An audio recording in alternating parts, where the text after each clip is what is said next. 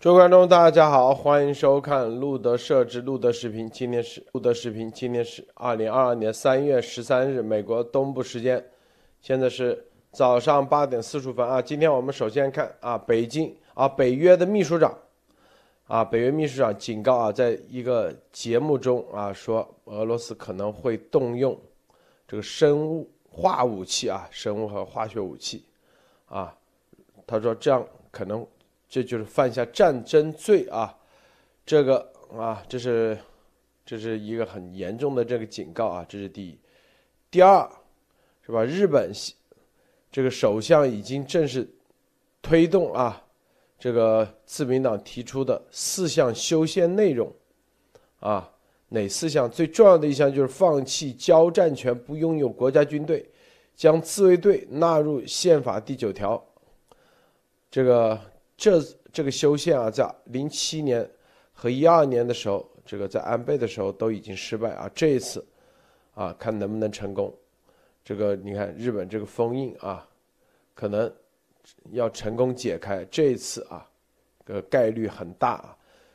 然后我们最后看看俄罗斯，俄罗斯国家电视台啊，这明目张胆的啊，在讨论如何先进攻哪个，后进攻哪个。如何部署进攻波罗的海及沿岸的国家，包括波兰、爱沙尼亚、拉脱维亚、立陶宛，还有瑞典啊，芬兰那是毫无疑问啊，就是把波罗的海变成他们的内海啊，正在讨论这些，这个是吧？你看这个拜登啊，也直接发推说，俄国普京正在盘算着。他的目的就是要分裂北约，分裂西方，以及安静的啊，甚至要分裂美国啊，快速的分裂美国内部啊。这个其实这个把意图啊说的很清楚了啊。这个大家在，其实我们一直做节目都告诉大家，是吧？这个俄罗斯，它的这个这就是一系列的超限打法啊，分裂西方。超限生武器就可以做到分裂北约、分裂西方以及分裂美国。好，节目中我们待会儿给大家深入的分享分析啊。首先让这个莫博士给大家分享其他相关资讯。莫博士好。呃，洛德先生好，艾丽女士好。大家今天可以分享一个，首先就是英国的女王现在传出消息，就是说由于英国女王从这个冠病恢复以后，现在没有办法开始继续遛她心爱的狗了。就是以前这个伊丽莎白女王每天都坚持啊遛狗，现在由于她这个行动不便，而且现在是已经很多爱好像骑马都已经不可以了啊，然后也在戒酒。现在的走路也很困难，他又拒绝使用龙椅，所以说未来很长时间已经不能再坚持这个走路和出席各种场合。这时也可以看到，新冠康复以后，实际女王的状态并不是很好。而且现在这个俄罗斯的入侵，实际上整个欧洲除了俄罗斯，不得不面对的一个问题就是，俄罗呃中共国跟整个欧盟的关系。现在整个欧盟都在反思与中共国的经济关系，因为相比俄罗斯来说，中共与俄欧洲的经济的牵扯和这个合作深度其实更加的庞大，也就是说脱钩起来会更加的困难，其脱钩的可能性也现在是比较困难。但是现在欧洲已经进入了这一点了，特别是德国啊，德国现在很多市场和公司已经开始研究。一旦俄欧中经济关系破裂，将会给德国经济的危害，而且认为德国跟欧盟讨论经济脱钩后与中共脱钩后是否能坚持和承受下来，我觉得这是一个非常好的信号。一旦美国跟欧洲新的经济体系建立的话，那么欧洲与中共的脱离和经济脱钩其实是一个必然的结果。好的，还有今天、昨天上午这个呃，博博士说的这个俄罗斯的波塞冬的这个核鱼雷，其实呃，我也是听说过一点，但是我感觉它对美国军事的攻击和城市的直接攻击的这个可能性不大。我相信美国绝对有这个能力，但是我知道有一点就是说，它这个鱼雷如果用来地质和环境的破坏，将会产生更大的灾难啊！我在推上已经转说了，如果在地震带，比如说亚里马纳海沟啊、马里亚纳海沟深处引爆一个类似级别一亿吨的氢弹。将会对地球和所有海边城市造成毁灭性的打击的啊！这是一个科学的一个是科普视频，大家有兴趣可以去查一下，YouTube 上都有。这里我多说一点，就是说，美国的西海岸就西北太平洋地区，实际上是一个非常脆弱的地区，因为它在这个太平洋板块跟北美板块之间的交界处是非常活跃的一个卡斯卡迪亚俯冲带。它是个非常长的，为有可能继续的超过里氏九点零级的特大地震，已经在这个地方酝酿了很久。那么，如果这个核弹的爆炸位置能引起这个断层，造成两个地震带的板块的重新的这个淬裂和这个能量的效应的话，很可能对整个美国西海岸是摧毁性的打击。这一点上，美国地震局其实已经做过很多模拟试验。这一点上，我看到说，如果俄罗斯有这种想法，那对整个世界和地球文明都是毁灭性的。不是说不可能，在科学理论上，我觉得这是有可能。而且按俄罗斯跟中共的邪恶程度，我觉得这一点上也非常有可能。他不一定能打美国本土。但引起这种灾难性的地质灾难，我觉得倒是有可能的。好的，路德，我今天先分享到这里。好的，谢谢莫博士啊，这个艾琳女士分享一下。好，我们看今天呃这个呃星期六呃台湾总统蔡英文啊亲自前往林口南市这个南市普靶场。然后去呃这个看新招的这个这些呃训练怎么样啊？训练的这个成果怎么样？那这个蔡英文他的致辞的时候就表示了一段话，我觉得呃非常值得赞赏啊，就是他讲到乌克兰当前的形势，再次证明守护国家除国际声援协助以外，还是要靠全民团结一致。就是说，呃被攻击的这个地区的国民自己的。抵抗和这个意志是至关重要的。没有你主动的去抵抗、去要去反对的话，呃，无法去号召出来更多的人。所以我觉得乌克兰的这一次呢，真正就是触动最大的，应该就是蔡英文啊。所以，但是同时呢，呃，我们看到美国的这个助理国防部长也在十号也说，也跟这个台湾也讲到啊，要，呃，看到乌克兰顽强抵抗俄军的表示，就是可以。给台湾做一个借鉴，当中共大陆啊要侵犯的时候，应该怎么样去做？但是同时呢，还在讲到了一点啊，就是还讲到，就是说美国和台湾定期会针对台湾的防御需求进行磋商，然后现在提出了一个，就是台湾要强化军备，打造不对称战力啊。这个挺有意思的，就是说，呃，乌克兰的这个蔡英文也讲到，乌克兰的战情非常值得台湾研究，然后可以做出台湾要竭尽所能啊，打造不对称的战力，让民人民做好作战的准备，这样万一他这个中共选择侵犯台湾的话，台湾能够尽快行动，就是说在第一时间，在最短的时间能能组织出来这个反抗啊，这个是最重要的。我们看台湾也好看阿富汗也好。都能看到前四十八小时是至关重要的。那么我看到这个台呃蔡英文讲到这个话的时候呢，当然他还讲到了不对称呃作战力啊，这个我还是不是很清楚怎么不对称法？你怎么样能够形成对这个中方的打击，能够造成迅速的能够给予还击？我觉得他是这个是有很多种方法，我们以后可以可以在节目里可以讨论啊。嗯，这是一点啊，这个另外呢。我们看到国内现在这两天突然间新增了三千一百例啊，就是，呃，确诊病例，中病毒的确诊病例。那么杭州就表示到十三号啊，就是到今天星期天，那北京时间星期天已经有了确诊四十九人，然后都是什么问题呢？都大部分是这个顺丰呃，就是速运公司来的啊。我们看就是中共这个病毒来源基本上离不开冷链和运输。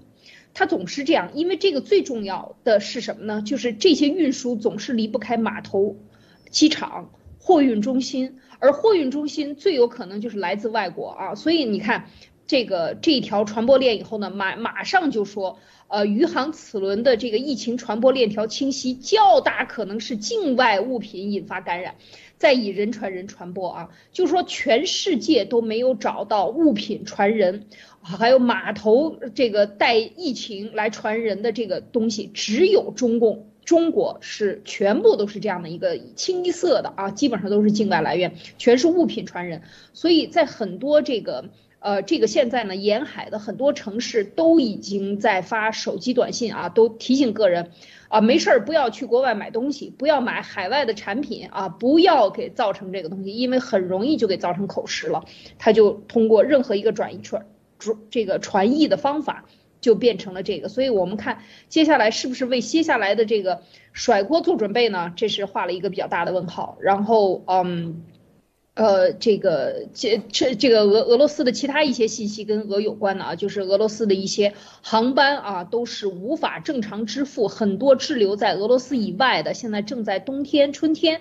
度假的，像在泰国啊，就超过了六千人啊，俄罗斯游客滞留。那么现在接下来，如果不能够支付他的银行这个这个 Visa 卡和 Master 卡都不能支付的话，那这个将造成真的是人道的很多的灾难，给俄罗斯人民造成巨大的困难啊。而刚才路德讲，这些这些政客们还还在商议着怎么入侵呃这个西欧的其他国家，所以这真的是一个。反差极大的一个事情，不知道他们老百姓是怎么想的啊？路德，好，我们看啊，这个北约秘书长啊，专门啊在德国的《周日新京报》的这个访问时啊表示，说他原话是这样说的啊，他说引用啊这个德国这个《周日世界报》引用斯托尔滕贝格表示，近来我们听到关于。化学和生物武器实验室的荒谬说法，说克里姆林宫捏造了虚假的借口来合理化不正当的行为。你看，合理化什么不正当行为？他说警告说，如今在这些虚假的借口下，我们必须保持警惕、警戒，因为俄罗斯本身可能根据这些虚构的谎言策划化学和生物武器的行动啊，这将是战争罪。这个很多时候会不会这样做啊？这个你这这概率啊，这毫无疑问肯定会啊，否则北约秘书长他不会发出这种警告，因为这种警告的话，从他的嘴里说出来啊，那会造成很严重的恐慌。但是他不得不说，那就肯定是有情报做支持的啊。这个你看啊，这个俄罗斯啊，你看这个拜登啊，美国总统拜登也发推。说啊，这个是三月昨天下午发的。他说，普京指望啊分裂北约、分裂西方啊，一个分裂的北约，一个分裂的西方，还有一个分裂的美国，但他什么都不将都做不到啊。这啥？你看，这是这是啊，这是我们再来看啊，俄罗斯国家电视台这些专家们啊，你看在这里。在讨论啥？你看这在，这个专家啊说正在讨论怎么样啊？先打哪里啊？这是波罗的海，从波兰、爱沙尼亚啊、拉脱维啊，这个拉脱维亚和立陶宛，然后再画了一个一个圈，这是哪里？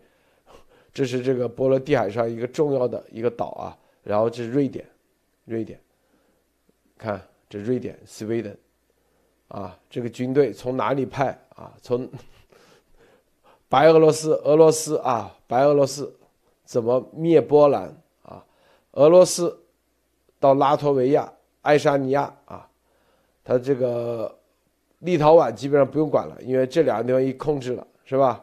自然而然就控制了立陶宛，然后先拿这两个地方啊，他说轰炸这两个地方，然后。最后，最后，直指直指瑞典啊！你看，你看，他瑞典的话从北极过去啊，从北边，然后最后画一个大圈，这是啥？这是波罗的海变成俄罗斯的内海，这个岛是很关键的。他们说先拿下这个岛，然后北边从瑞典上，两边一起夹击啊，整个波罗的海就变成了这个内海啊，俄罗斯内海。这里头我们说这个啊，今天因为咱们是提前一个小时直播啊，因为是啊这个呃这个下令时啊，BBC 做了一个调查，一个小时前对在采访了一些俄罗斯人。怎么看啊？这个入侵和制裁，采访了三个人啊。第一，一个玛利亚，三十六岁，莫斯科人，说我根本不在乎，他制裁也制裁不到我头上啊，已经制裁了这么多年了。说白了，对我来说，宜家关了，还有别的商店，那我就去看书吧，也许去锻炼啊，没啥感觉啊。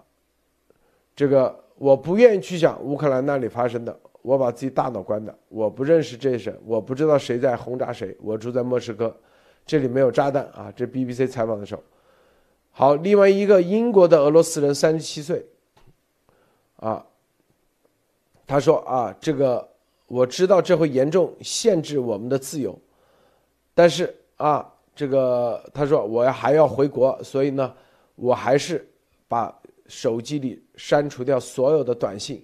那呢可能会来整治我的内容，我甚至把反战示威期间我发的一张自拍也删掉了！这是第二个人，第三个人啊，五十五岁啊，在亚罗斯拉尔夫啊，他说他怎么说的？他说啊，这个对于俄罗斯现在啊入侵乌克兰这种情况，让人想起大海中一艘着火的船，船上的人可能在。所有事情上意见不统一，但无论政治倾向或饮食偏好如何将你分开，都必须要把大火扑灭。他这大火是啥？他说我们俄罗斯人啊，要么一起灭火，要么一起死，没有第三种选择。他说我们俄罗斯人也是如此，我们可以团结起来赢得这场战争，我们可以继续争吵，并从地球上消失，作为一个国家、一个民族消失。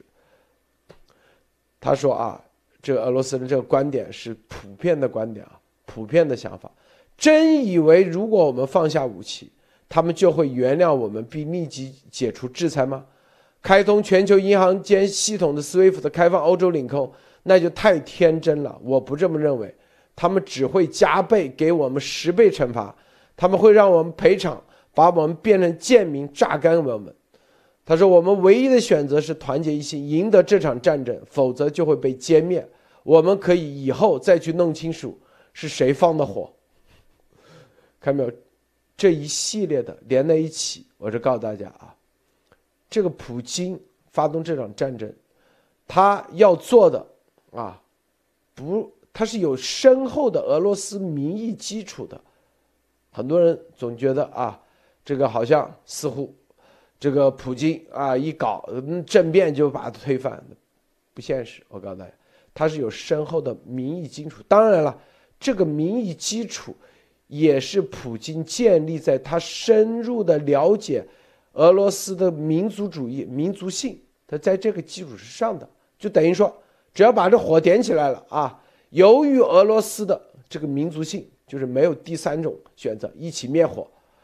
未来再去讨论到底是谁干的，但是现在一定要团结一心，否则俄罗斯的这个这个斯拉夫民族的这个自卑感以及啊，他就生怕自己变成贱民，榨干我们，他没有这个民族的啊这个真正的价值观的这个概念啊，他们自我给自己，因为我们之前说的斯拉夫是之前是啊。实际上就是 “slave” 这个词变过来的，他需要为什么对啊东罗马帝国君士坦丁堡的这个啊之前的这个伊博，这个 CISA，这个深深的认可，因为他需要这个身份的认定啊，需要非常需要，所以啊他们时刻警惕着，只要而普京这十几年每一年。都有红场大阅兵，不断的把他们的这个啊民族自尊、自豪感、民族的自尊心给它放大，放大很多倍，所以啊，接下来这个他们所以说你说啊，普京说什么和谈那是不可能的啊，放下武器他们也是绝对不可能。接下来就是啊，实际上他们知道一定要赢得这场战争。我先说到这，这个莫博士你怎么看？呃，首先我说一下这个北约的这个秘书长的这个呃回应，他其实说的很明显，呃，由于俄罗斯和克里姆林宫制造了生物和武化学武器的实验室的荒谬说法，那么这就有可能，就是说在这种情况下，俄罗斯不会再花精力做，那既然花精力制造说法，那就会有这种武器型和战争罪。但是我觉得他已经收得很足了。既然有化学和生物武器实验室的虚假，但他只说化学武器的这个行动，这已经说是已经收了很多了。他没有说病毒和生物武器。实际上，我觉得这个道理跟当年这个呃，是前一阵子拜登总统一样，他不能说说出来就必然是战争和开。也就是说，现在俄罗斯急于拉北约进入这个战争状态，所以说北约在。尽量避免直接进战争的情况下，仍然提出了这个，这是非常危险的，也说明俄罗斯其实已经进行了这种化学生物武器的这种演练，甚至小局部的释放，才让整个欧盟进行警惕，就是提醒俄罗斯，我们都知道你做了，但是不要过火。实际上，这是仍然是一种博弈。但是我相信俄罗斯不会因为这个情情况和停止，特别是中共马上要进入局和支持。说到俄罗斯这个性质，这就我觉得就是前两天我们做的些一直是东正教的这个观念，就是俄罗斯的这个东西，我觉得所有的华人是非常熟悉的东西。这叫什么洗脑啊？一个民族主义和爱国主义洗脑，必然造成底层老百姓的这种状态。这个就跟当年纳粹的这种集权化的这种洗脑是有异曲同工的，集体意志和国家意志、民族意志的扩大化和标签化，代替了个人意志的思考和这个反省，就会造成这种局面。但是这里面会有一个问题，俄罗斯相对中国来说还好一点，就是整个在俄乌战争过程中，大家有没有发现？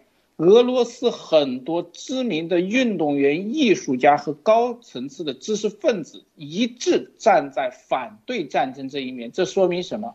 在当俄罗斯很多人的知识和精英阶层的时候，这种认识程度要比中共的精英层次要高很多。这是一个区别要看到。但是对俄罗斯来说，对普京来说没有问题。普京就是当年我记得以前我们节目跟路德先请过一个叫那个叫什么？俄罗斯当时鸭毛农场的一个满嘴的这种玛莎，这个叫做普啊，对玛莎，满嘴的这种叫做基金，这个挺这个呃这个粉普京的人，而且推特和中国人挺普京的很多。其实这就是体现了一个就是中共国和俄罗斯在共产主义教育下的一个叫做什么集体认同感。再扩大一点，就是喜欢非常容易找爹。只要有一个爹看着强势一点，不管这个爹是流氓还是土匪，他一定是把他神化。这其实，在俄罗斯盖中国是一样的，就相当于现在谁都知道习是个没有文化、没有本事，只是一个蛮干的猪头。但是你去中共国，仍然大量的粉丝把他叫什么大大，这那的不差当亲爹亲爷供起来的群众大有人在，而且占占绝大多数。这就是一个问题，这就是整个人民民族的这个觉醒的问题和程度。俄罗斯高，但是高的数量不是很多，很多精英实际是离开俄罗斯才有这种认识。那么现在这个情况总结起来，我觉得是一个非常不好的性质。也就是说，这些盲从的群众的意志会给普京跟习一种另外的支持和东西。我手下有两亿、三亿的炮灰，习手下有九亿的炮灰，十几亿的炮灰，我可以对这个世界任何文明和这个国家进行叫什么？呃，与时俱焚般的摧毁啊！我用十比一的举例，我也可以换来，这个才是恐怖的。也就是说，当这些人说出这种话的时候，他已经变成了炮灰里面的一份子，而且普京跟习绝对不会姑息和手软，他们一定是最前列的，这才是一个整个世界荒谬和恐怖的现实。好的，路德啊，这最新的啊，这个基辅独立报刚刚，波兰总统在接受 BBC 采访时，明确表示，俄罗斯使用啊任何大规模杀伤性武器，就是生生化武器啊。都可能成为游戏规则的改变者，啊，让北约认真思考如何应对。说，这个就这一次使用的生物生化武器，可能会让北约啊 game changer 啊，在北约，就是啊会严重的影响北约。这就是拜登说的分裂北约，这超限战的啊。你看，这波兰总统说的，绝对是有情报做支持的。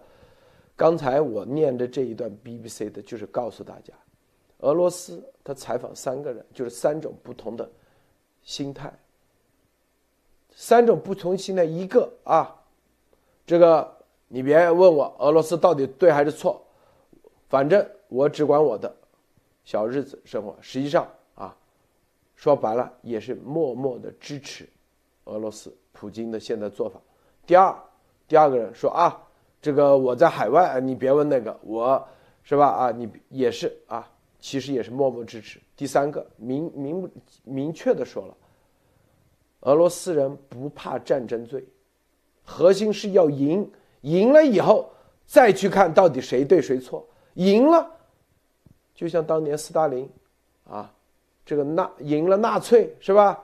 他在波兰。啊，种族大屠杀集中营，就变成正义之举了。到东北撬，是吧？这个当时占领东北，强奸、杀害多少中国人，就变成正义之举了。因为他们坚信历史就是正义，啊，历史是啊，是战胜者、赢者书写。中共丫头都是这种想法，看到没有？他是为啥拖时间？就是。指望着啊，这个俄罗斯这里他是有时间节点的，他就会出手。因为美国拜登为什么突然发这个推，就是这个生物武器、生化武器是起到分裂美国、分裂西方、分裂啊北约的作用。从我们说了吗？他先说这东西。啊，是乌克兰实验室，是美国造的，这就分裂西方，已经现在已经起到分裂美国的作用了啊！美国内部什么 Deep State 啊，这都是是吧？Deep State 搞的，是不是？已经啊，说啊，美国让人去研发的啊，搞的这个武器是吧？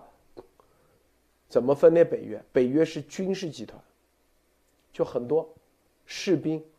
或者是很多内部的啊，他也被这些东西给忽悠了，啊，都是你美国，你看在造这玩意，你美国啊故意啊什么 deep state，用我们军人做炮灰往前面冲，实际上是你们要达到你们什么什么 deep state 什么什么，这就是一种分裂。我告诉大家，这是俄罗斯。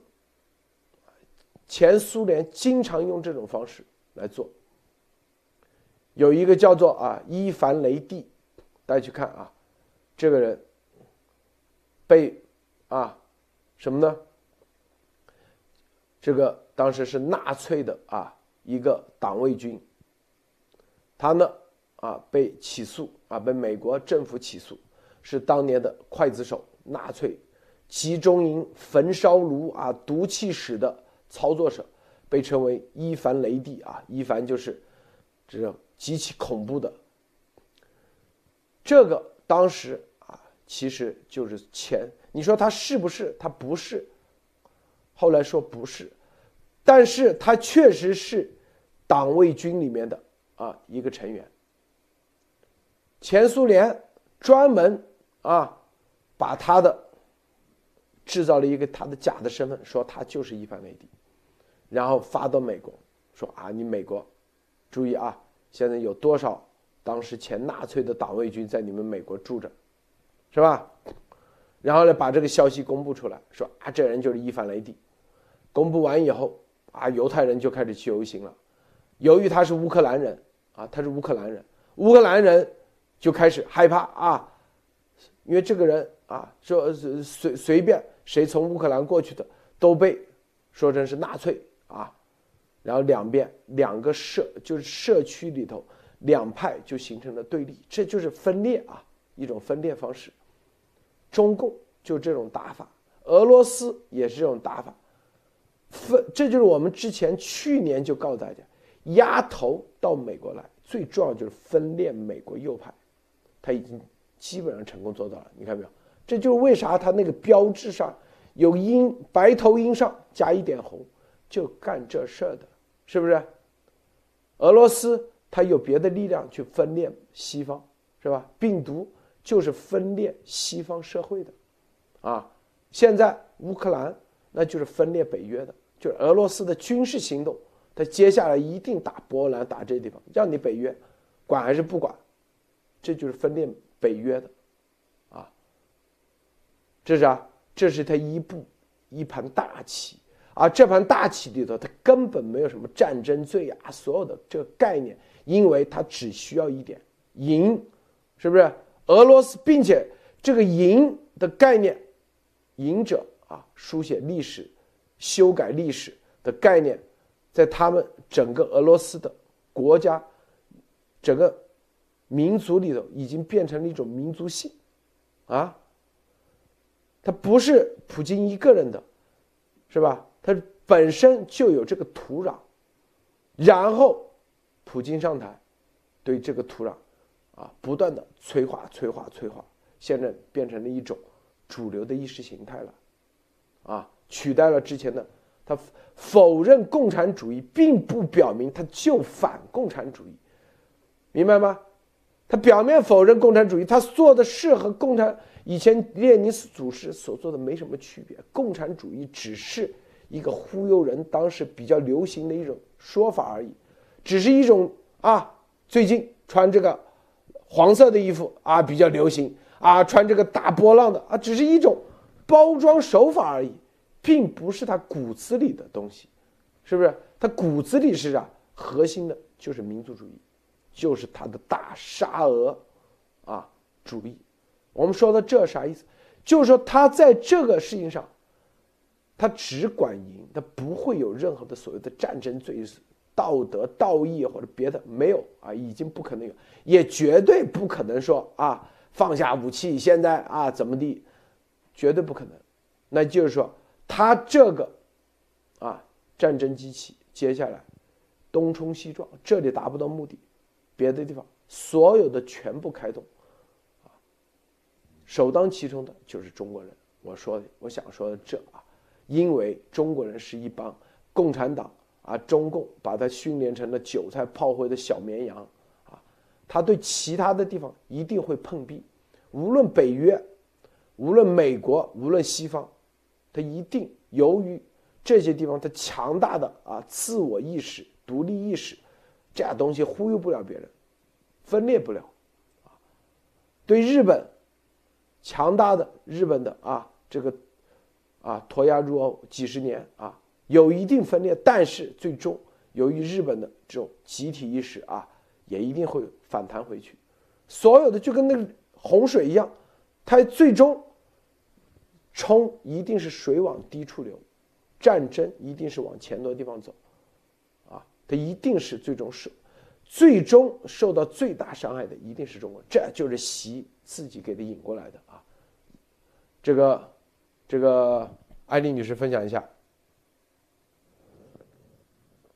是啊，我觉得这个讲到分裂这个事情，确实是，如果是在指挥中心、北约的指挥中心，或者是说决策层里边就产生了分裂，这个是达到最佳的效果啊。就是说，在你的当他如果他入侵波兰啊，或者是入侵波罗的海这几国或者小岛的时候，那他这个呃，如果北约在前两天还没反应过来，那这边我觉得这个这个。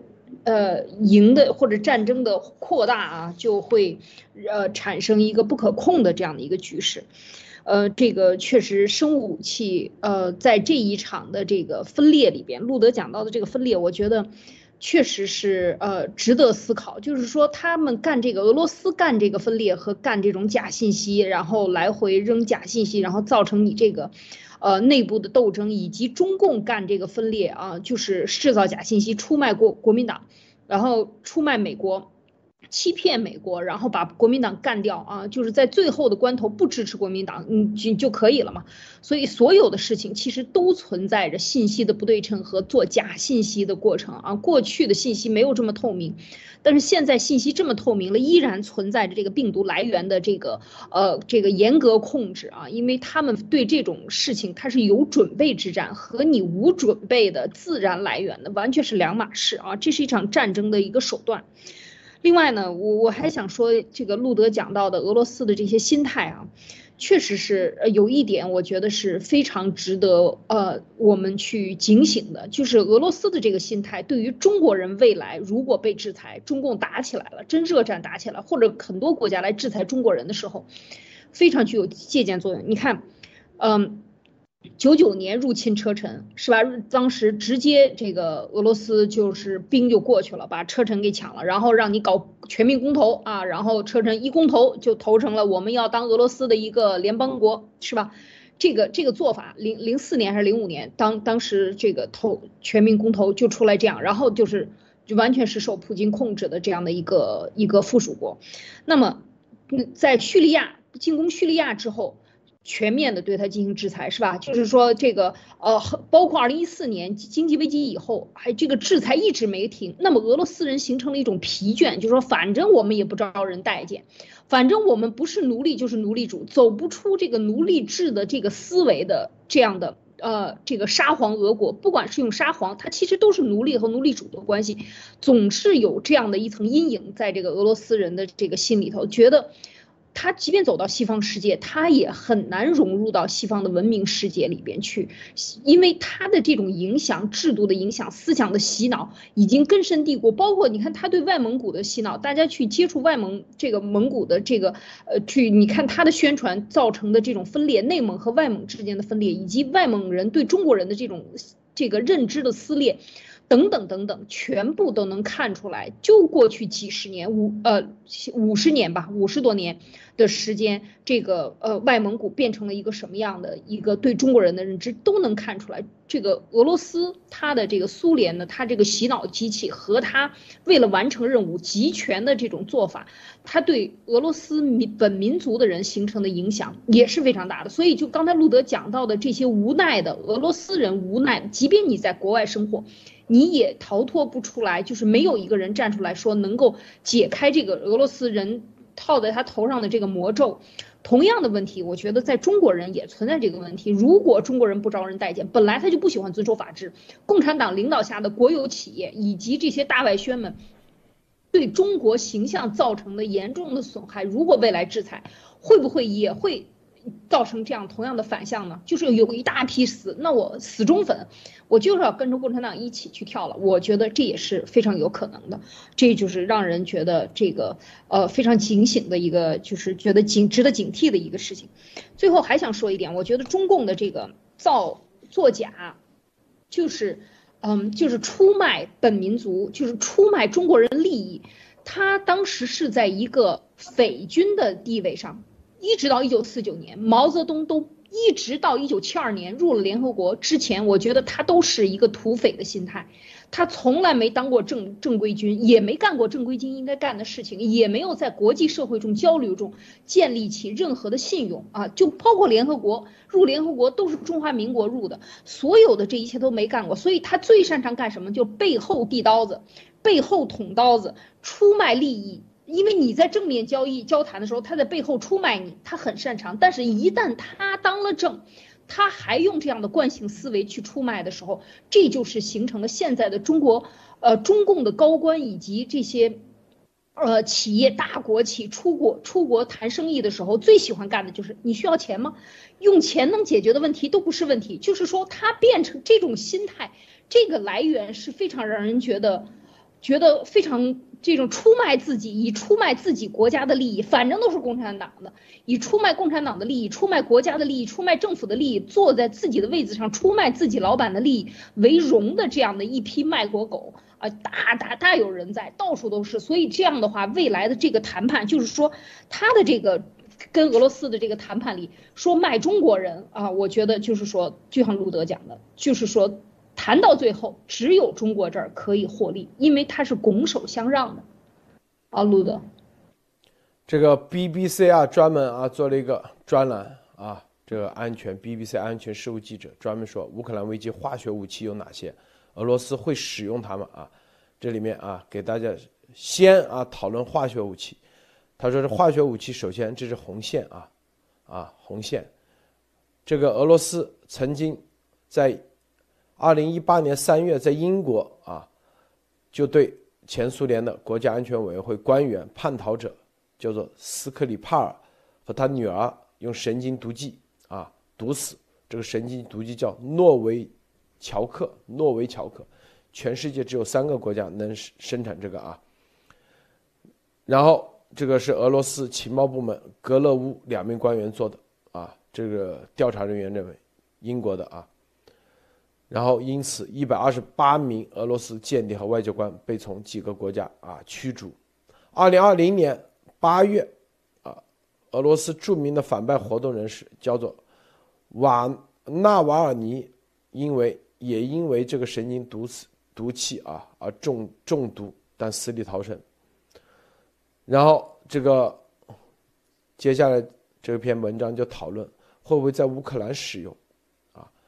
这个化学武器，他说，如果啊战争旷日持久，进攻的军队就会试图打击防守部队的意志，啊，他们觉得化学武器是实现这一目标非常有效的方式。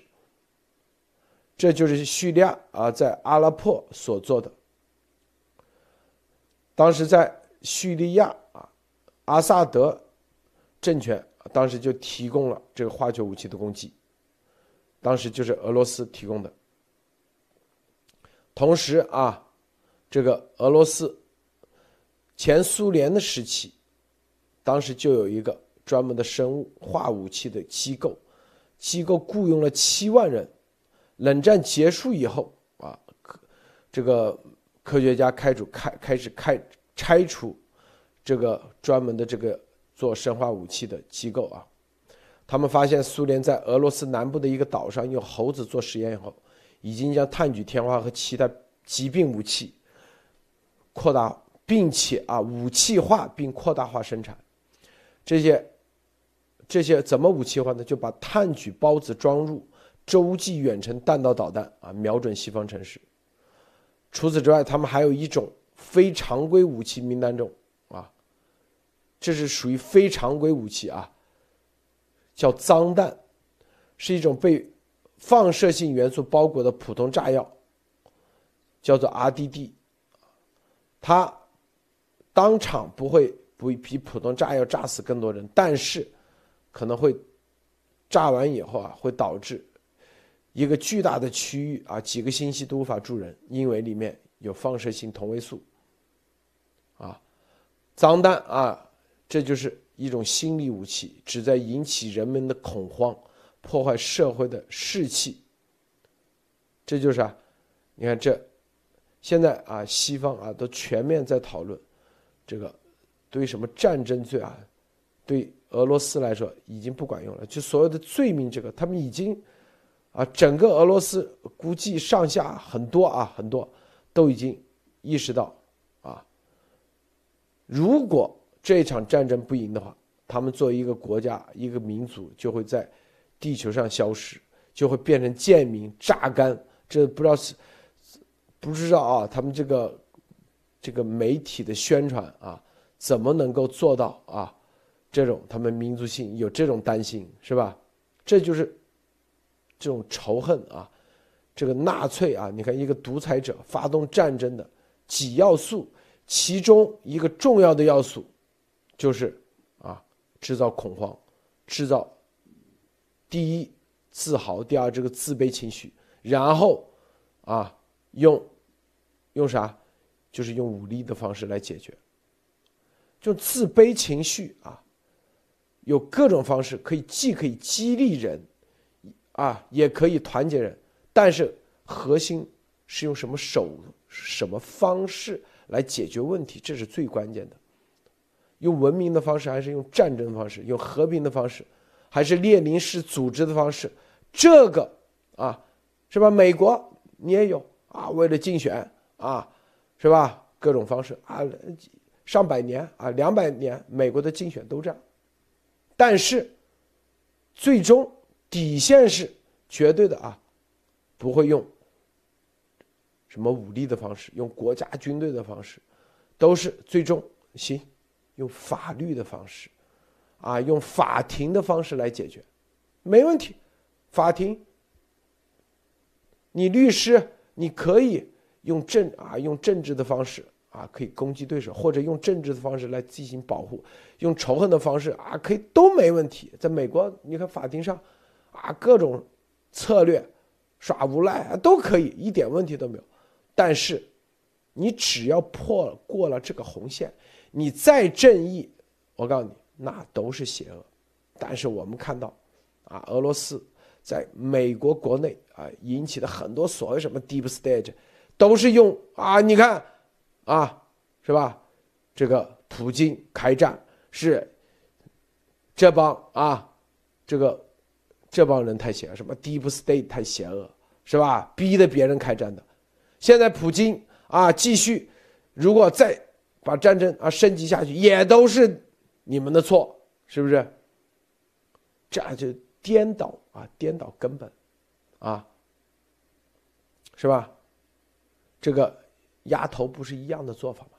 是吧？啊，这就是任何事情过红线，这是最最关键的。压头压毛党是手上现在没有枪，有枪他百分之百早就过红线了，是不是？他们所做的不就是同样的套路吗？啊，你可以啊，什么啊？之前啊，说啊？反共没问题，共产党多邪恶啊，这都可以，但是。你不能用啊，这种是不是中共的列宁式的组织的方式来做作恶？这是最那个的啊。这个莫博士分享一下。呃，罗德说的先生说的这个生化武器，实际上我是深有体会。呃，因为我小时候是参加过中共的这种生化武器训练和培训的，是什么呢？就是。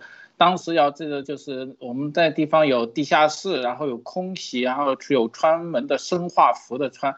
那时候就奇怪，谁会用生化武器？慢慢大了以后，发现一个问题：当时中共国很多地方的生化武器的演练，不是叫什么防御美国。大家知道，美国那时候根本不屑用生化武器。其实当时中共国最担心的生化武器的来源，其实来源于那时候的苏联，就是大家去查一下，作为大规模生这个呃大规模杀伤武器里面，除了核武器就是生物化生物化学武器，而生物化学武器最大的这个拥有国和制造国就是前苏联。而且俄罗斯后面是继承了世界上最大的生物和武器化学库，就因为这个俄罗斯拥有全世界最大的这个化学武器库，很多北约和欧洲国家当时签订了一个禁止化学武器公约。一九九七年的时候，曾经大量的资金给俄罗斯，让俄罗斯做什么呢？做这些销毁化物。光俄罗斯，其中二零零二年啊。光俄罗斯销毁的这个皮肤和神经毒气达到四万吨，大家有没有想过四万吨的这种神皮肤和神经武器？这只是其中的一部分，但是俄罗斯有没有销毁全部不知道。这里面还有一个问题，一旦俄罗斯销毁了这些生化武器，那么它必然为了对世界进行更加的这个威胁，包括现在能有本事。啊，销毁了武器库，现在更加嚣张，那只能有什么？我觉得他必然用新的武器升级了这些生化武器。那现在看来，可能有可能病毒武器成为他最大的一个新的替代源。只有这种大规模杀伤武器才可以对西方造成一个非常恐怖的这个和恐吓。还有一点就是说，大家知道这个苏联实际上是共产主义思潮的和这个价值观的第一次的膨胀和这个呃波及。为什么二战？我按我自己读的二战历史。实际二战能让纳粹刚开始得到巨大的这个战争这个利益和这个优势，很大一部分就是因为英法联军根本的假想敌不是的纳粹，实际是当时美包括美国的假想敌是苏联，因为苏联实际是是整个西方文明一个最大的啊，只是没有想到纳粹那个时候兴起了，因为实到最后。即使二战的时候，丘吉尔的铁幕演说已经说到，真正能把欧洲和北约完全颠覆或文明变化的，其实不是纳粹，实际上还是苏联的共产主义。那现在俄罗斯继承了这些东西，它又什么升级了？这才是最恐怖的一个东西。而且大家要注意到，俄罗斯包括前苏联发展了这么几十年的生化武器。它在生化武器的应用、投放和各个方面是非常非常足的。如果把这些生化武器改为中共提供的病毒武器，那其实有可能就是什么，增加了投毒的渠道和投毒的扩散的方式。大家知道，从那个反对党被普京啊用这个神经毒剂害死就可以看出。俄罗斯的特工和俄罗斯的间谍和军队在生化武器的投放上面是非常具有实战经验的。那么这里面如果改用中共的病毒，那对乌克兰整个北约其实都是一个非常大的打击。病毒的这个扩散性和防不胜防，我觉得在生化武器之上啊，它的潜伏期又是一个隐形炸弹。所以我觉得俄罗斯现在的嚣张很可能就是它的生化武器库已经升级为病毒武器库了。好的，路德，这个我们再谈论一下啊，这个俄罗斯这个国家电视台啊，专家正在讨论着啊，这个如何啊，这个计划啊，先攻哪里，后攻哪里啊，哪个是关键点啊，哪些节点？波罗的海沿岸的国家把波罗的海变成俄罗斯的内陆国，你看他们的计划：第一，先进入爱沙尼亚啊；第二，拉脱维亚，然后白俄罗斯进入波兰啊，以及立陶宛啊，拉脱维亚就立陶宛。具体，你看这他所指的都是具体的城市啊，直插哪里？然后，在这个这个瑞典这个波罗的海上有一个岛啊。在这里画了一个圈，啊，这是这有点习啊，怎么下围棋一样？哪个啊是先？哪个先后顺序？这最后啊，就是这是我们跟大家说过，这波罗的海一定会成为他们的内陆啊，目的就是这样啊。因为你看波罗的海这里，如果不能控制，俄罗斯的军舰出来，基本上啊就是。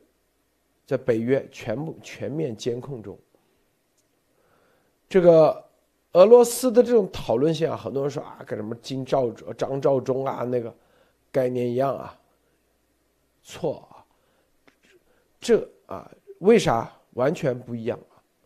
张召忠什么金灿荣这些啊是属于口炮，俄罗斯这些它可不是口炮啊，正儿八经这是民族性的，因为。俄罗斯的现在的所有的，啊，国土面积、地盘都是打出来的，不是口炮吹出来的啊，是打出来的，是不是？并且他们对于这种打出来的这种，在俄罗斯的，说白都被称为英雄。哪怕啊，叶卡捷琳娜，女，女啊，女士啊。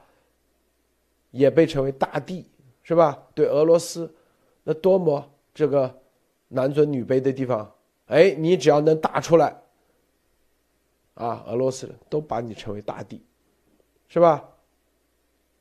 然后，啊，女沙皇啊，这个大帝，这啥？这这这就是有点，啊，像这个靖国神社一样啊。这是啥？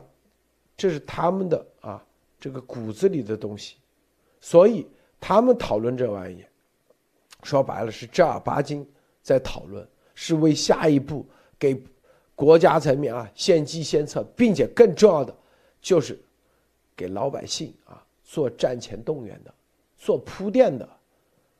艾丽女士，你怎么看？这都是铺垫啊，就跟这个说乌克兰有食物实验室一样，这都是铺垫。下一步就是考验北约的时候到了。除此之外啊，我们这个先说一下艾丽女士，你怎么看啊？对，我觉得这个看到这一点，就是他们现在的这个，就是俄罗斯人现在的心态。嗯，刚才讲到的一些采访的，我觉得非常具有代表性。就是，第一是他常年洗脑所致，另外呢，他的这个这个民族性和他现在的这个国际局势被孤立的局势，可不是一天两天，也不是一年两年了，都是十年。从九一年解体以后就没有好日子过过，然后呃，普京掌权了以后，基本上都是在扩张。普京是想把原来失失收复原来的失地啊，就是说失丢丢掉的那些土地，普京是想收收复回来的。这样的话，他这个大地就坐坐稳了。事实上，他一直在执行这个政策啊，常年的在执行这个政策，民意的调动和宣传已经是到了这一步了。而现在，就像昨天。索罗斯说的：“你现在不干，更待何时啊？你现在不干，这一辈子就过去了啊！大地就做不上了。所以他这也就是说，这个，呃，就是搏命一赌这样的一个一个做法。而且，当然他做足了功课了。那这些人讲到这个波罗的海的这些做法，我们看到乌克兰的这一次进攻的蹊跷。”和他地面攻势，以及他根本就是不只是打这个军事力量，现在所有人道补给、学校、孩子、医院，所有的地方、老人院，全部他都是都是给你进行攻击的。他不管任何人，他是向平民来攻击的。那么他的目的就很明显，他不是说来我收复我东西部这个两个两个地区呃顿巴斯的。不是干这个的，我是就是来把我的这个乌克兰给我抢回去。乌克兰自古以来是吧，就是咱们俄罗斯的地盘儿，他干着干着就干成这样了，然后中间又不行，又开始爆出这个病毒的原因，病毒的这个，那整个的这一场往前推进这个两个多星期的时间里边，你就觉得他很是，你看东部有潜水艇又出来，然后又。碰瓷是吧？已经给这个明确的，就是他的潜水艇也放出这些这个呃进行攻击，对美国的这个呃潜水艇进行攻击，然后美国的做了这个声呐呃炸弹，所谓的逃跑了。那整个的这一套动作，包括前前两天十十艘的这个潜这个这个舰队啊排队去在日本的北方四岛在宣示主权，所有的这一系列动作，就是让你感觉乌克兰这件事情它只是一个导火索。它只是一个导火索，它是一借这件事情来挑起来所有的动作，所以这样的话来讲呢，就是这个一直讲俄罗斯最大的梦魇啊，最大的噩梦就是没有出海口。这个民族最大的噩梦就是给他们灌输的，已经形成了概既有概念的，就是没有出海口。所以他的最大的梦想就是找到出海口，谁找到出海口，谁就做打底。所以我觉得这个路德讲到的，就是说他们现在在分析的这些，呃，先攻击哪个，后攻击哪个，这绝对不是开玩笑的，一定是他的这个动作。当然还要配合病毒啊，配合病毒，因为病毒能够如果能够分裂西方的话，能够分裂全世界的眼光的话，那正好是他们借机前行的时候。好，路德，这个刚才啊，你看。这个俄罗斯，俄罗斯国家电视在讨论这个。咱们在二月二十四号看，二月二十四号，这个糯米团这个推啊，你看我们在二月二十四号，当刚开始进攻乌克兰的时候，我们就二月四号，二月二十四号啊，关键节，咱们就已经说了，就告诉二月十八将会啊，你看，就接接下来啊，下一步。塔利班、伊朗、ISIS、委内瑞拉等全部启动啊，而突破北方四岛啊，就已经突破了，已经到日本海了。朝鲜搞事，是不是？朝鲜呃，动不动发导弹，太平洋部署的核潜艇，攻击波罗的海啊，北约国家。波罗的海二月二十四号，那时候是吧？那时候是俄罗斯进攻乌克兰的时候，啊啊，很多专家啊说不可能，俄罗斯不可能冒着什么什么进攻乌克兰，是吧？咱们说进攻波兰，那后面有多少人说啊？怎么可能敢打波兰？敢打北约国家？现在你就知道，没有不可能，啊，俄罗斯已经把啊恐怖分子从叙利亚的啊。志愿军啊，叙利亚、塞维亚啊，什么巴卡尔巴赫等地区派出战驻战士补充俄罗斯的啊军队，正在重新集结啊全世界啊很多地方的全部啊，并且你看这个这个乌克兰啊啊就是拉脱维亚啊拉脱维亚，这是直接官方说了。已经情报已经获得，拉脱维亚啊即将成为啊立陶宛，立陶宛即将为普京下一个目标。啊，俄罗斯如果赢得对乌克兰战争，立陶宛，这个是啥？你看这他们在讨论啥？啊，之前之前咱们讨论的，我们说的是啥？先进攻波兰啊，到底先进攻哪里？这个很关键。因为波兰在波罗的海中间国家，啊，他们在讨论啥？如果进攻波兰，南北一夹击啊，你你就麻烦啊，因为北约南北一夹击，所以他们现在估计改变策略，直接啊，因为我们当时想的啊，得到的情报是，波兰一控制这边啊，这就关门了啊，那三个国家估计直接啊，现在他们在乌克兰的行动中，现在估计觉得。如果在波兰这里进攻的话啊，虽然哪怕拿下波兰，那南北一起夹击，那俄罗斯非常被动，所以还是一口就如果直接波进入波兰，只等于说只走一步棋，这三个全全拿下啊，省事。之前我们得到的情报是这样，他们觉得三天可以拿下乌克兰，波兰一拿下，那三个国家自然而然自动就归顺了。现在。得到的情报，他们的具体，先还是先一步一步来啊，不要这么着急，还是得你看，这就是啥？这就是先进攻拉脱维亚啊，因为拉脱维亚啊，这个啊，这个到底是先进入爱沙尼亚，还是拉脱维亚，还是立陶宛啊？等现他们现在的策略等于说啊，往往回搬一点，别先进攻波兰了。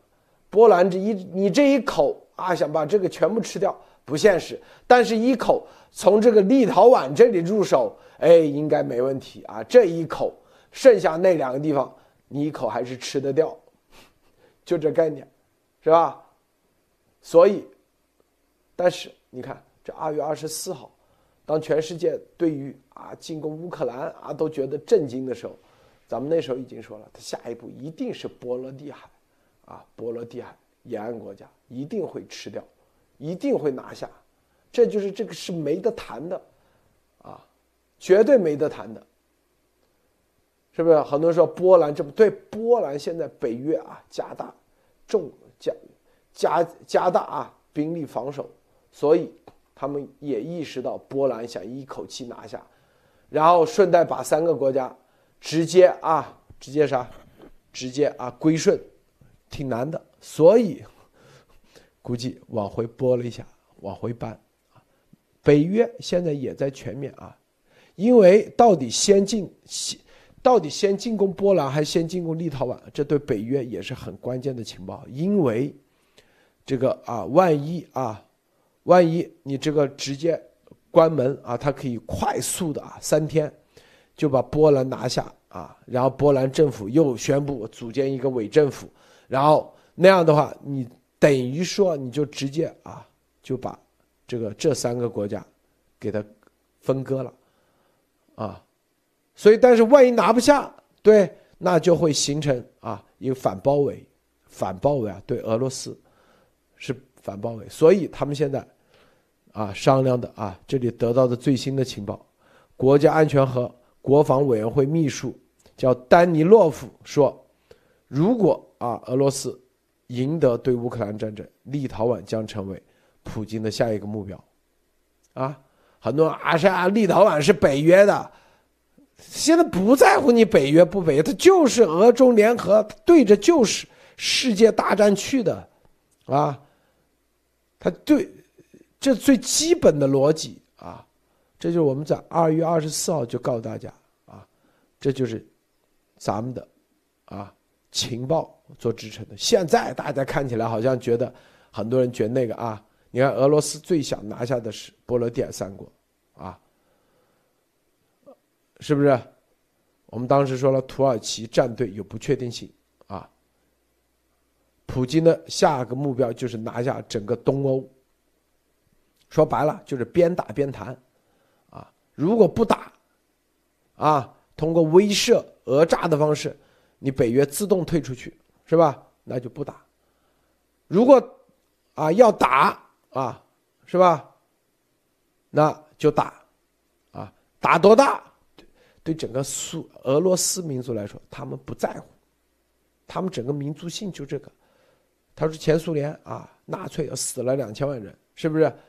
啊，现在，啊，怎么地啊？就跟那个王震之之前说的啊，啊，说江山是我们打下来的啊，我们中国共产共产党死了多少人，是吧？你们要拿下，你也得。让这么多人头下来，说白了，普京就对于整个东欧这些，意思就是你们要拿走，你不可能趁我最虚弱时候拿走，你要拿走，你也得死这么多人。当时，对于纳粹啊，他们把纳灭纳粹的时候，这些所有的，他他的开价就这个价，是吧？你必须你拿走没问题，你得付出这么多代价。而这所有的，这都是因为习，就是第一步很关键，它第一步来源就是启动资金嘛。说白了，就这这关键，习给他，这是，所以我们说这么多，目的就告诉他，习是这个里头啊，最最就相当于这个种子基金给他了，只要战争机器开动起来了，后面的钱是源源不断的啊，啊，因为。他只要有这么多的人，啊，拿着枪给他去干活，他想去哪里，钱你还怕吗？是不是？很多啊，俄罗斯的物资后方，他根本不在乎后方，他只要拿下一个城市，城市的理由，城市里的钱，城市里的什么吃的穿的，不都是他的吗？他就是蒙古帝国的扩张方式，这就是每一个俄罗斯人撕开骨子里就是每一个蒙古。啊，当时成吉思汗就这概念，这个莫博士分享一下。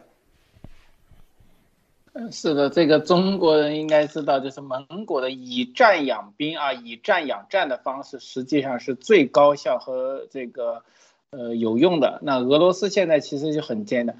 俄罗斯现在它，大家知道，现在俄罗斯已经进入战争的第二个阶段，就是它已经除了核讹诈以后，它已经把。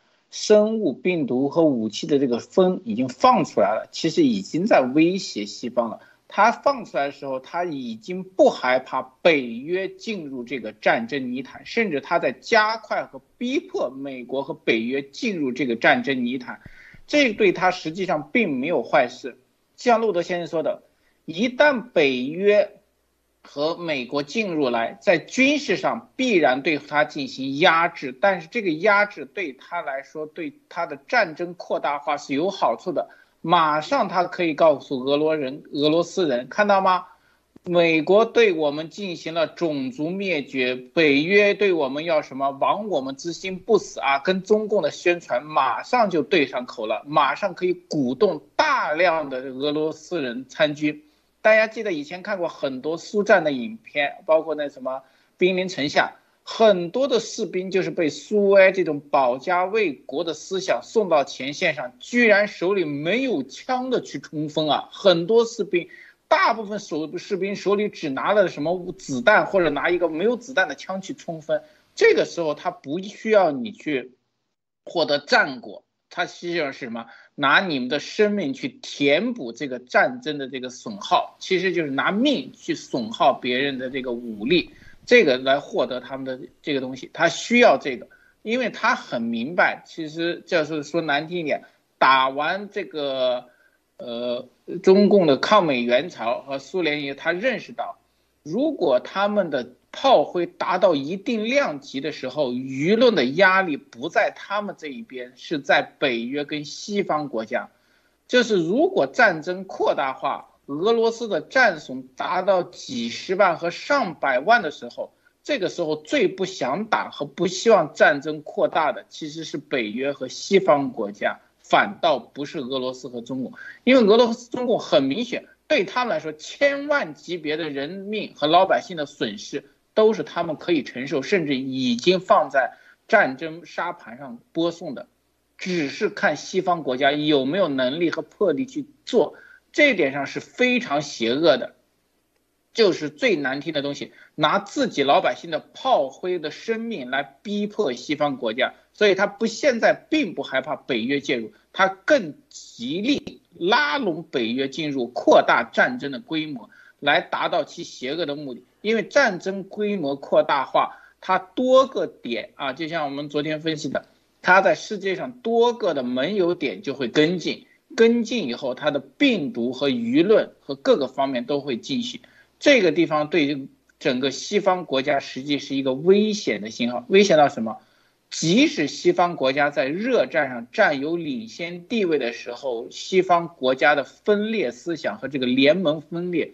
就会达到一个极致，对吧？比如说北约阻止和封锁了俄罗斯，造成俄罗斯几十万和百万的啊军力的损失，这个时候，欧洲很大的反战派就会出来，美国内部的反战派就会出来，那么会造成美国跟欧洲的极大的分裂，因为战场是在欧洲，美国人支援，那么欧洲人一定想。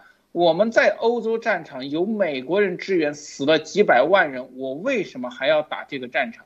如果不打下去，欧美的联盟即将崩溃啊！如果打下去，欧洲人是不是能挺得住这种战争损耗？这都是什么一个邪恶的方式？就是难道说，中俄靠没有底线挑战世界秩序的底线？好的，路德。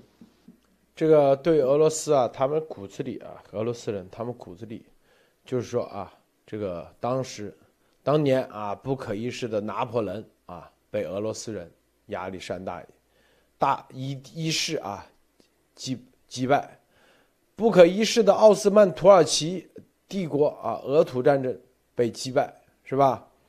啊，然后不可一世的纳粹被俄罗斯击败，是吧？啊，现在啊，你北约什么？这是他骨子里，但他，但是我我们想告诉他，之前的和现在的完全概念不一样了，情况已经不一样了。之前俄罗斯哪怕跟拿破仑啊之间啊是什么？拿破仑入侵，俄罗斯，纳粹入侵前苏联，是吧？这正义的天平是不一样的，是不是？然后。包括和土耳其啊，奥斯曼土耳其，那土耳其那的时候都已经江河日下啊，整个啊完全这个都已经属于这个末这个西亚病夫的时代了，是不是？俄罗斯的啊，这整个他们打法啊，就是他是就是什么打法？你看啊，你们去看十字军东征的时候，当时奥斯曼土耳其啊不断的扩张。啊，扩展到巴尔干半岛的时候，当时啊，十字军或者是当时他们占领的地方啊，后来不得不退出的时候，是吧？那些啊，就是就连啊这些伊斯兰啊教的，他们都让他们可以老百姓可以走，第一啊，第二可以把自己的啊家家当全部带走啊。但是蒙古人是哪？是吧？就两两个概念：第一，投不投降？不投降，屠城，是吧？啥都不能带。他的打法是啥呢？就是他封堵你所有的出口。封堵你出口是啥？就是封堵你你的所有的东西，你不能带走。就乌克兰啊，现在，他所以你看他研究的是啥？研究你啊，到底有谁？比如说他。整个乌克兰比较大嘛，东南西北全给他包围，包围住，封堵的，就是让这些人不能把这个真金白银带走，出来的那肯定是八层皮，我跟你说，绝对八层皮，是吧？所以这个，因为对他们来说啊，他他们的战争是没有这个概念的，没有啥说啥人道啊战争罪，他根本从来没这概念，因为他的历史上。多少次犯战争罪，最后都赢的，是吧？最后都成为啊超级大国，他是打出来的，所以他不信这个邪，所以啊，我告诉你，这就跟中共一样啊，忽悠了几十年啊！你看我们啊，枪杆子里出政权，中共的枪杆子出政权都是跟俄罗斯学的，跟都跟前苏联啊学的，但是世界啊不可能啊。这一次就是美国也是不信邪的，你发现没有？无论纳粹还是无论日本，日本当时啊，日本和俄罗斯两个国家搞一架，日本赢了啊！日俄战争大家看啊，两个都是不信邪的国家，当时日本赢了啊，俄罗斯啊没输过啊，那时候日本也从来没输过。日本当时他挑战美国也是一样，也是啊，说从来没输过。为什么叫神风？因为当时就是元那元朝啊，蒙古帝国的那个这个攻打日本的船啊，在海上被一阵风给吹翻了，所以他们觉得啊，这是天皇的神风，所以他们觉得日本有神风护佑，所以呢，是不是？所以后来叫神风特工队。他对美国也是一样，对日本啊，从来没有被征服过。多强大的，无论蒙古，无论啊，当当时啊，这个大唐帝国、清朝，啊，或者是俄罗斯都没有，美国照样是吧？就专打不服，就这意思，是不是？俄罗斯现在也是一样啊，哪怕俄中联合也一样啊。这个艾丽女士，你怎么看啊？对，这就是。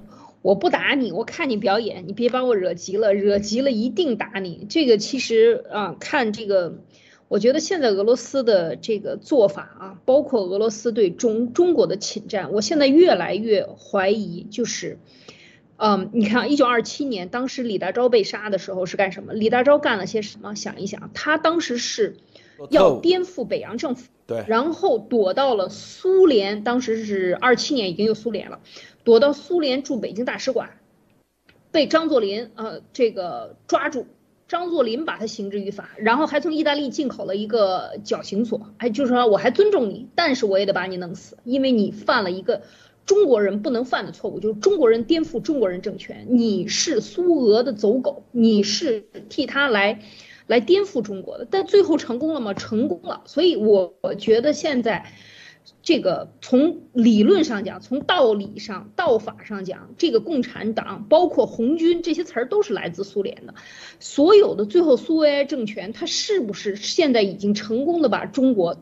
变成了苏维埃大帝，那么就是说，就共产主义大帝。那这个时候他说，既然我都已经呃都常年弄弄你了，我虽然授权给你管了这个第三世界，但是现在我今天想把这个权利收回来。我虽然已经没有了共这个不崇尚共产主义，但是从历史渊源上讲，历史渊源上来讲啊，就是说自古以来，自一百年以来，你说你共产党是听我这个苏维埃的，那是不是有可能他就是这样的一种理所当然的心态？我自然收复。我一个早就应该收复的一块土地呢，所以我觉得这一点上就是确实从他的这个心态上讲，得知应该啊，他也是这样的一个想法。就是很多的这个分析人士讲到的，之前我们讲过这个波兰还是哪个国家总这个总理讲过的，说如果对中国，哪怕是对中国，对任何一个东欧国家，这个俄罗斯现在要收复，都是一个附属国，就是一个车臣的一个角色啊，就是说你得臣服于他，跪在地上，哎，行了，我把你收复了。他就是这样的一种心态，所以我非常认同刚才路德讲到的，他到所到之处，烧杀抢掠，老人、孩子、医院、学校无所谓，哪怕是教堂，我一样炸你啊！你躲在教堂里，我一样炸死你。这个战争往前推进，所有的失控都展示出来战争的邪恶和这个推进过程中的这个民族的他的本性。他的真实想法。所以我觉得这个这是现在俄罗斯要往前走的，就是完全没有人道，根本不顾及人道，什么人道不人道的，全都滚一边去。我就是要把你这块地儿抢了，留人啊，有有人你想活口就留下人，反正是地留地。你要是想抵抗，我就不留人，就这么简单啊！就是说我肯定要把你这块地抢了，这是就是真正的战争贩子，或者是说劫匪。我说就是比较适合他这个词儿啊，劫匪。那么北约和美国现在处在的问题，就是容易被分裂的问题点就在这儿了，因为你要维护的是基于秩序的、基于规则的国际秩序，你要带着东欧的这些人融入国际秩序。国际秩序是什么？到底联合国成立是什么？就是因为打了两次世界大战，死伤无数。为了避免再发生世界大战，我们要协商，制定一堆规则来协商。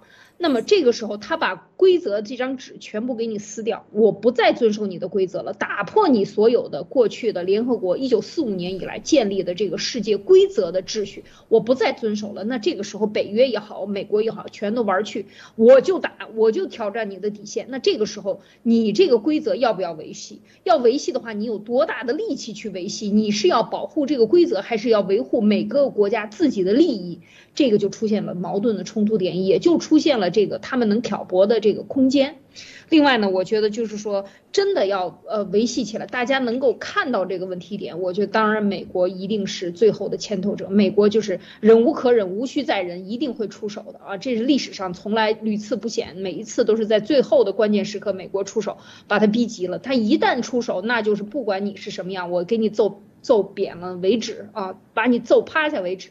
这个是美国的性格，但是一定是他要到这个逼到呃一定的角度的，一定逼到没处可去的时候，他才会出手。我觉得这就是北约和美国的这个呃弱点啊，就是这个制度呃所谓的形成的平衡啊，基于秩序要维护秩序的这样的一个组织，它的一个弱点，在面临集权的时候，总是集权先行啊。路德，你看啊，这个美国在啊俄罗斯。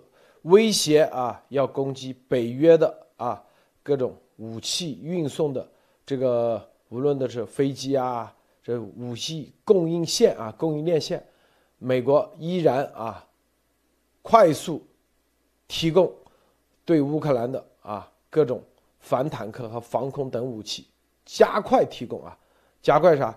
审批速度啊，两亿美元立马到账啊，然后。